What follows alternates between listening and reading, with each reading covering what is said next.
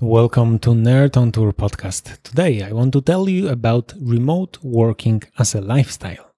I will never forget this moment when, during the time of the second generation of mobile internet, I saw a guy who was using his laptop and special card that was inserted into it to connect to Idea, the name of our former mobile operator back in Poland.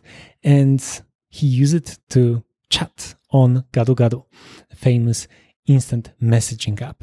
Of course, then we had the third generation that brought the devices with built-in cameras, and currently fourth generation, the LTE, is spread out in most regions around the world. It is quite reliable for most of our usage, but the approaching fifth generation will definitely be a huge step up to connect even more devices with greater speeds.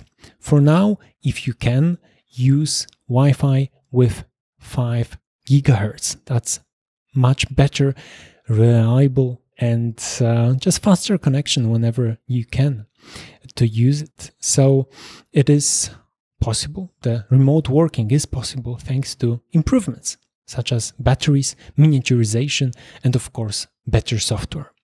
So try to ask a question to yourself. What is currently your work? What are the tasks that you are doing?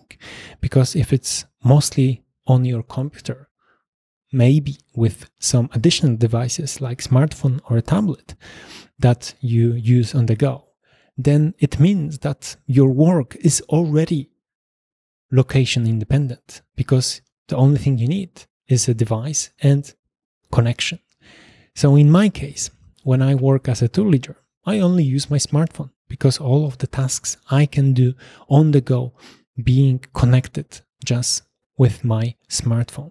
Whenever I'm stepping into a role of web developer, then I need my laptop and a proper connection.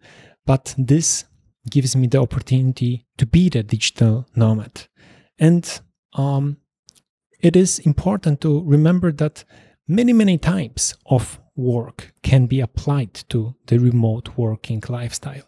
So even if you're working with people, so maybe you are a local guide, you are doing some concierge or other services, or you are a specialist in doing something with the device in the field, like a photographer or videographer.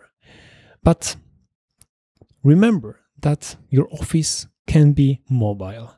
So if you just take your laptop and sit at home, or go to a proper co-working or some cafe, it is enough to do your work. So, of course, to make things smoother, it's better if you have a proper company that can work with other companies, even if you are a freelancer or you are working with one contractor. In my case, it's a British limited company, so I do recommend setting this up in Great Britain, but also in Singapore or Estonia. Those places are quite famous for many digital nomads. Online payments is definitely a thing that you need to learn more about, to accept things, invoices and streams from your clients, and then sending some money farther to other places. So all of those elements do influence your location independence, and this exactly means that you can work remotely. To learn more, go to nerdontour.net/podcast. Thank you for listening.